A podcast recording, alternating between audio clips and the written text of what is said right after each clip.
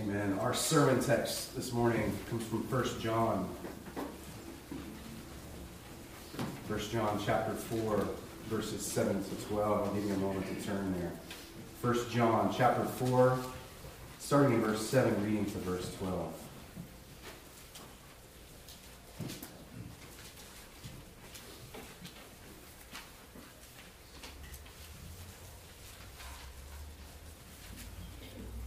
Beloved, let us love one another, for love is of God.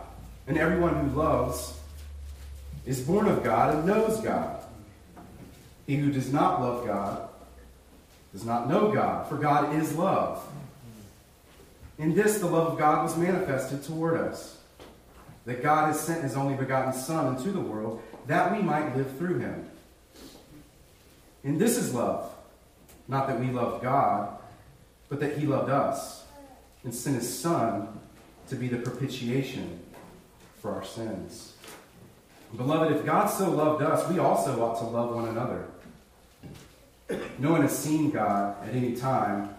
If we love one another, God abides in us, and his love has been perfected in us. This is the word of the Lord, and we say, Thanks, Thanks be to God. You may be seated. Let's go to the Lord again in prayer. Father, we thank you for the preaching of the word. Thank you for Christ who speaks to us. Do that now. Speak to us, Father. May these words spoken from this pulpit be true, warm, and representative of who you are.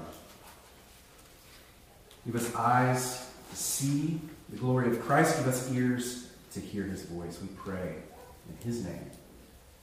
Amen. Amen. The Bible it's a strange document. I'm going to read you a verse from another place in 1 John. It's chapter 3, verse 10. In this, the children of God and the children of the devil are manifest. Whoever does not practice righteousness is not of God, nor is he who does not love his brother. So there's the children of God, and there's the children of the devil. You speak like that? Anybody at work this week call anyone a child of Satan? It's a strange document, and I think if more people were to read this, they would perhaps hate us more than they already do. Uh, a few days ago, it's actually further back than that, I saw a child of Satan at Harris Teeter. It was a child of Satan. I'm 100% certain. And I don't mean this, this is not hyperbole, in other words. She had a long black cape. She had odd tattoos. And on the cape were filthy images, weird images. Couldn't quite tell what was on the cape. But the thing that gave away the fact that she was a child of Satan was on the back. The cape said, I belong to the church of Satan. Sometimes it's obvious. Other times it's not. First John, John gives us a series of tests.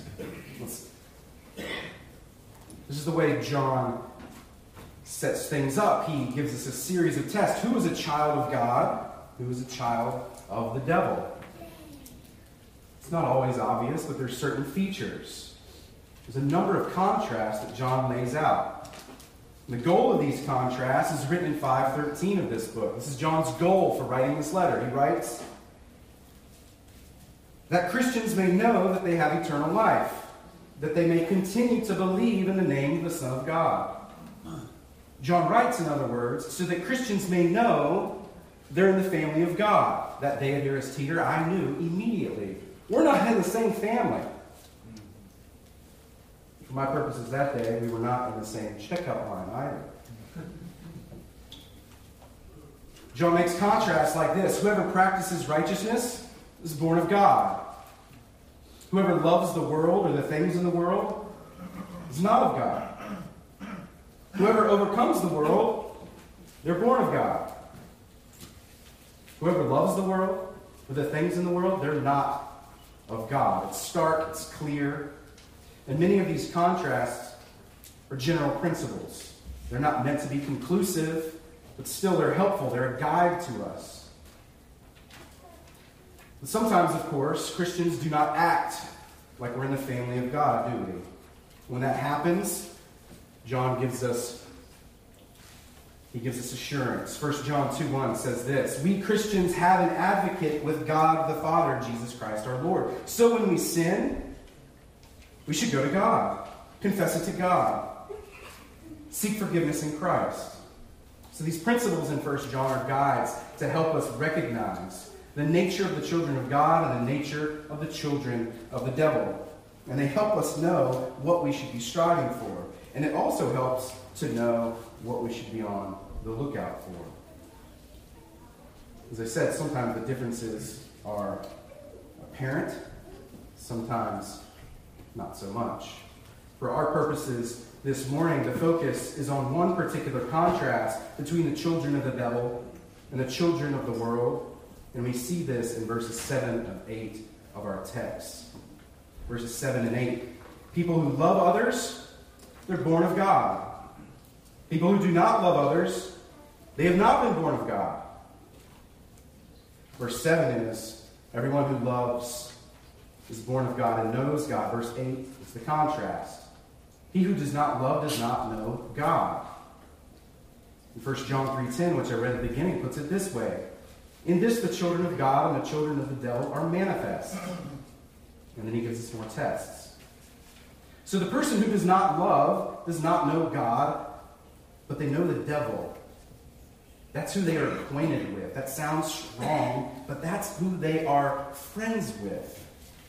And this may strike you, but remember, this is the way Jesus himself talks.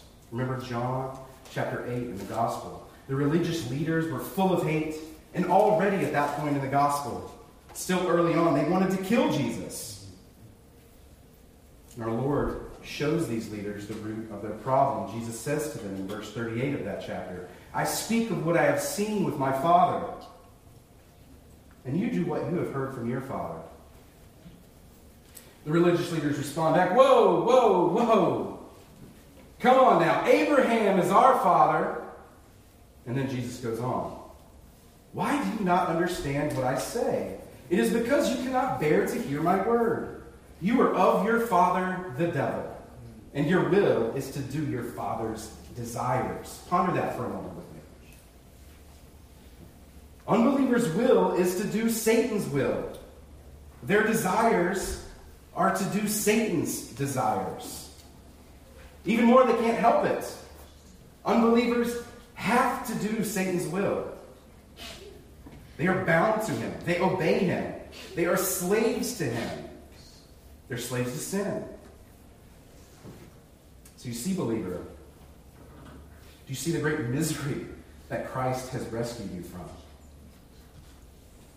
Thanks be to God for Christ Jesus, our Lord. We are not bound to Satan, church, and this is sealed with a promise from our Lord. From that same chapter, John 8 36. Therefore, if the Son makes you free, you are free indeed. So let's consider the nature of John's exhortation at the beginning of verse 7. Take note, he uses this phrase, let us love one another. It may not seem like it in English, but it is a command. And sometimes this, this language, let us, sounds a bit soft. Let us can sometimes sound like a suggestion or can sound less than a direct command. But this is not a suggestion. This is serious business.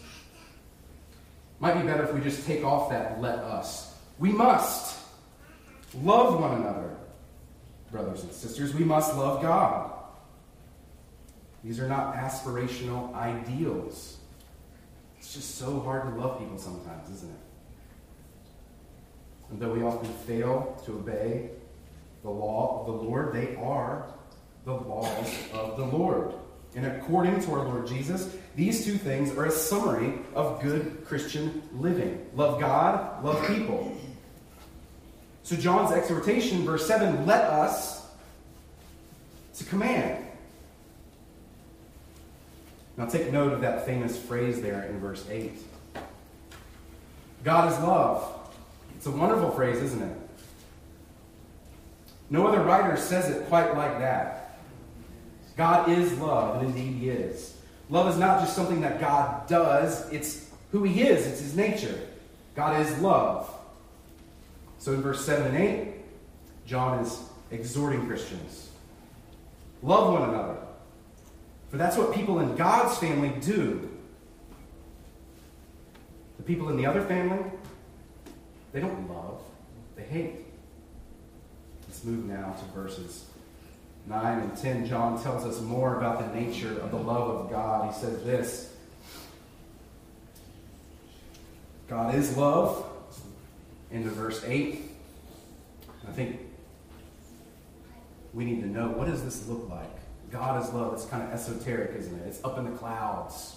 What does it look like? What kind of love does God love with? There's all sorts of loves in the English language. I love my wife. It's true. I love my dog. I don't have a dog, but if I did, I would love the dog, I'm sure. I love french fries. We use love a lot, but surely God's love for the church is not the same as my love for french fries. The love of God has been manifest. That is, it's been made known. It's a big deal for John. This is a short book, but manifest is used here in this short book more than any times in the New Testament. In John's Gospel, too, we see this word used several times. John progressively reveals that Jesus is the Son of God. Jesus reveals himself to the world through a series of signs, as you know, in the Gospel of John, that show he is the Christ. In John 2, we read that Jesus' first public sign, his first public miracle, manifest his glory. He turned the water into wine, and his disciples marveled. His glory was manifest, made known. Jesus was not fully known when his disciples first followed him. They learned more and more about him all the way through his ministry. The signs made Jesus' glory and his divinity manifest. And in a similar way, the love of God, that is, the love of the Father, was not fully or chiefly known until God sent Jesus into the world. Think about that. For thousands of years, it was not yet manifest, not in the way you and I have. God certainly provided fatherly care, love, provision for his people. Think when they're in the wilderness, they received the manna from heaven. That's fatherly care. That's fatherly provision.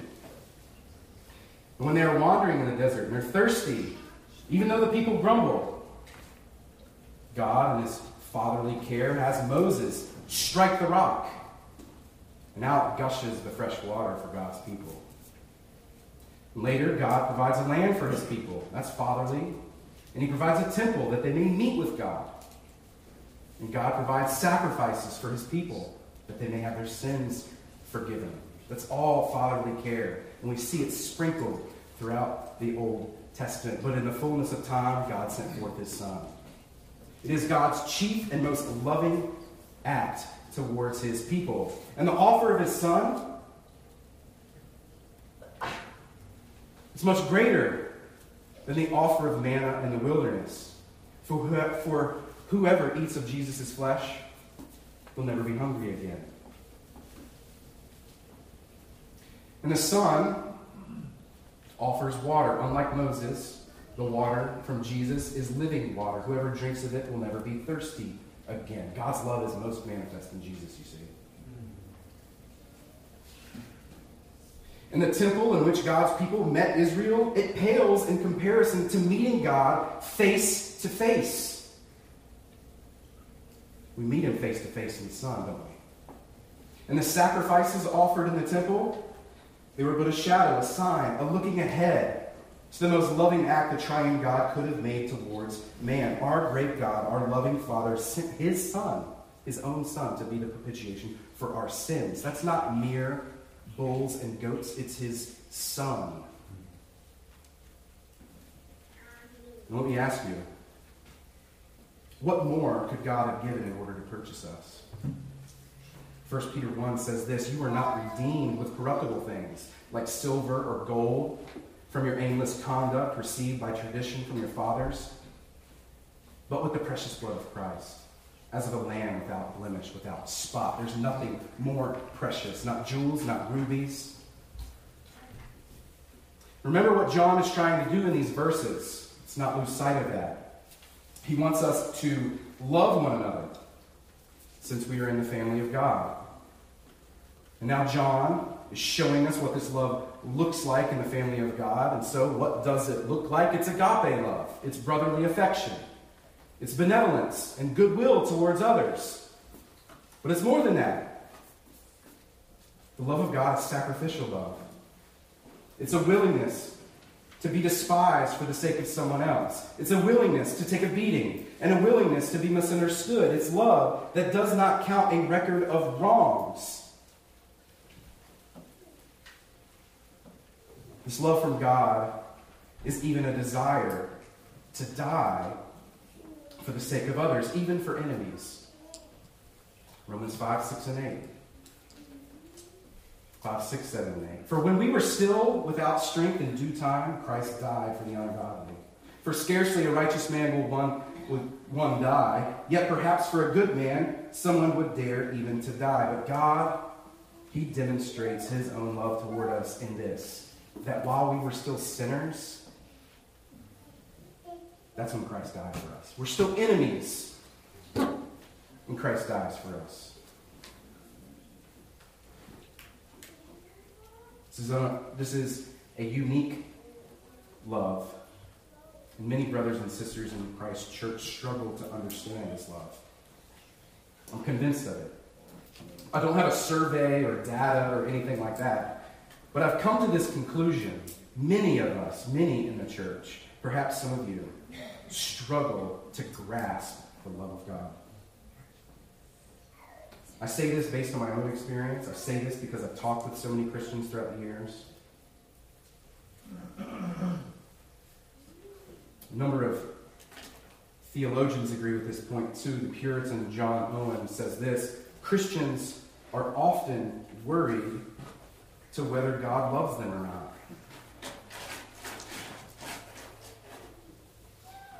John Owen goes on. They are fully persuaded of Christ's love and goodwill to them, but the difficulty they have is whether the Father accepts them and loves them.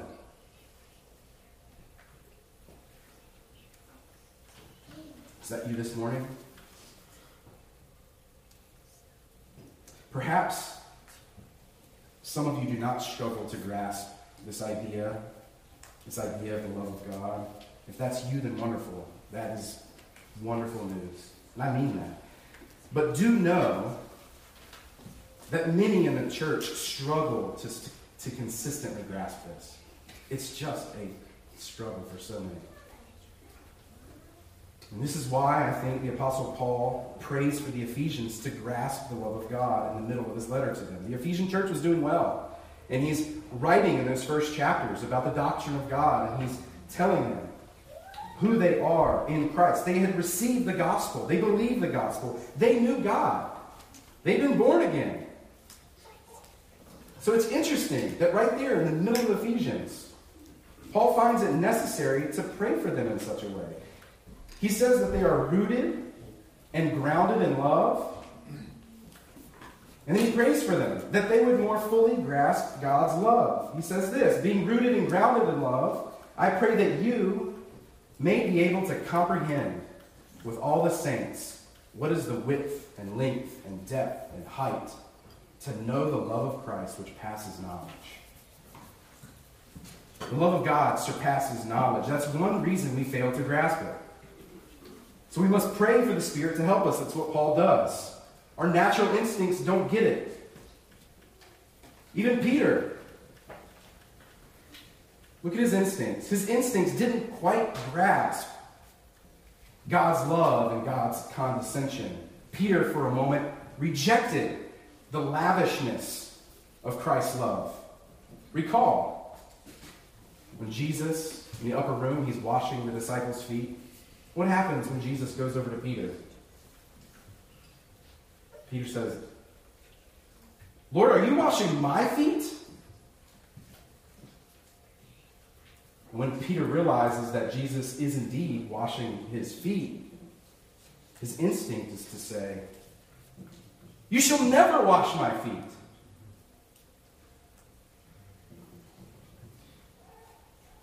It's our instinct sometimes, isn't it? Christ does this lavish thing for us, and we, whoa, that's, that's too much. Charles Spurgeon tells the story of a dog and a dog's master to illustrate this point.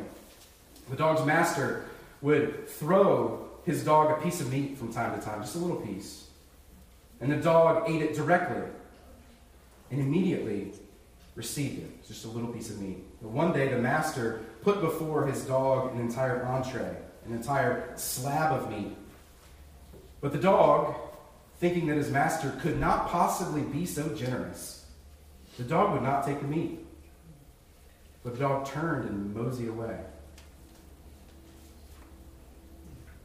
It's some of us, isn't it? Our cup overflows, says the Scripture. Sometimes it doesn't feel like that. Sometimes we don't want that.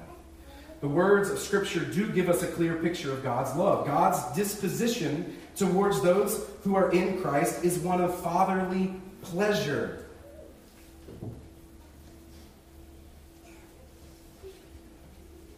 He looks upon his son with joy. And he looks upon those who are in his son with joy. That's the way God sees you. This is why we can be called beloved. We are beloved by God. And it is no small thing to downplay the love of God toward his saints. This is not a small misdeed. It can create ripple effects in your life. One theologian has put it this way To imagine that God does not love us is to deny his true nature. It's a serious issue. To repudiate his character. It is to distort the free grace of God into something much less worthy. A conditional love that depends on the attractiveness or worthiness of the object for it to be exercised. It goes on. Divine love is utterly different. It cannot be earned, it cannot be deserved. God loves us because that is his nature.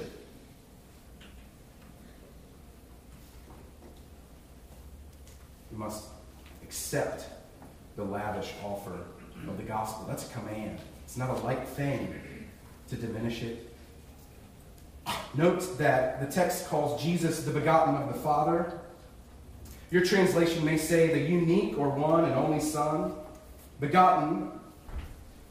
I like that one. It's a helpful reminder of the creed. Our Lord was begotten, not made. Jesus was not created. Jesus is the eternal Son. He has always been there with his Father and with the Spirit. Before the foundation of the world, Father, Son, and Holy Spirit together covenanted to redeem mankind by sending the Son to die on a cross and then rise from the dead. That's the gospel. And verses 9 and 10 in our text highlight two reasons for this. Note them.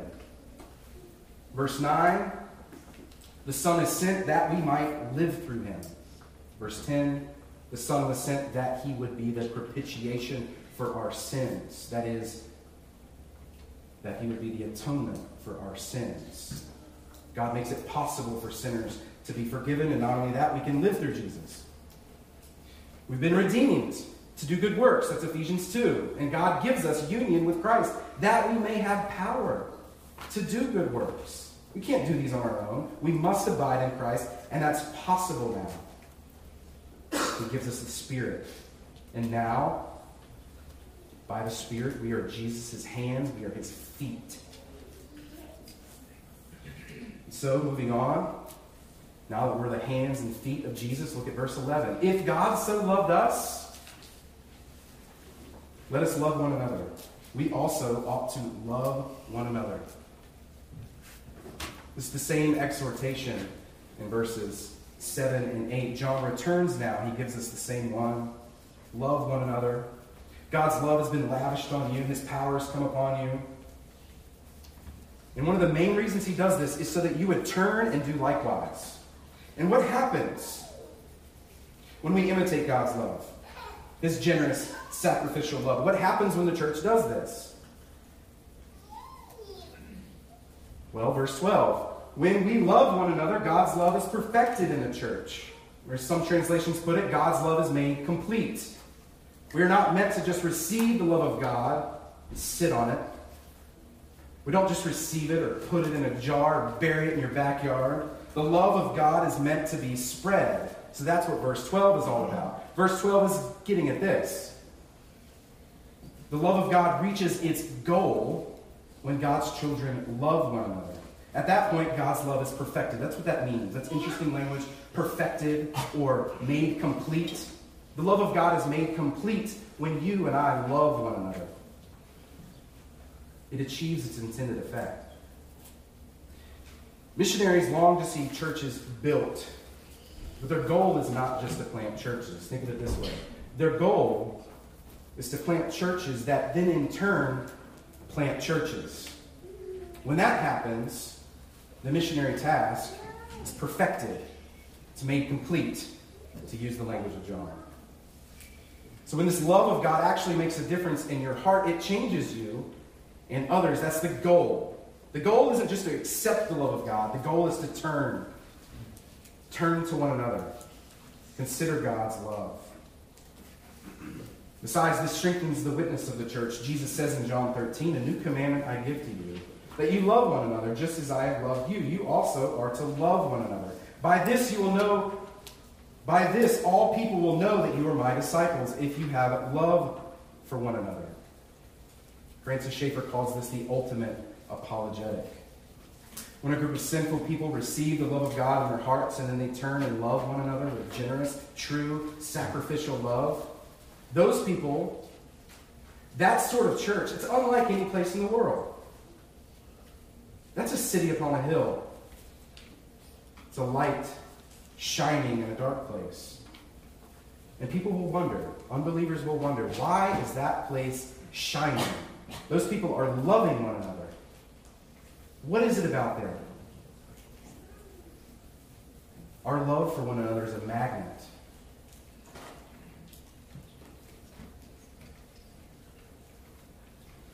Let's close with just two further points of application. One is this receive the love of God. It's a command.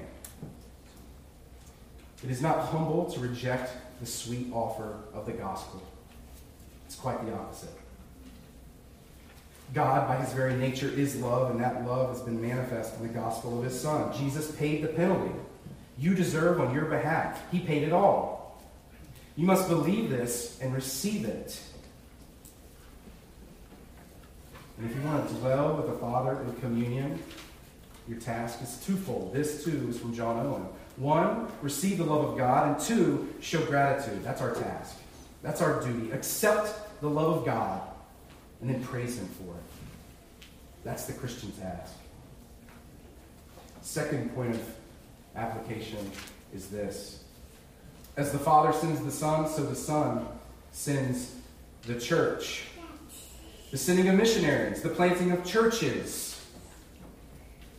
This is perfecting the love of God. The sacrificial love of both the going and the sending of missionaries is meeting the goal of love. The church sending out missionaries, perhaps even to die, is to imitate the love of God.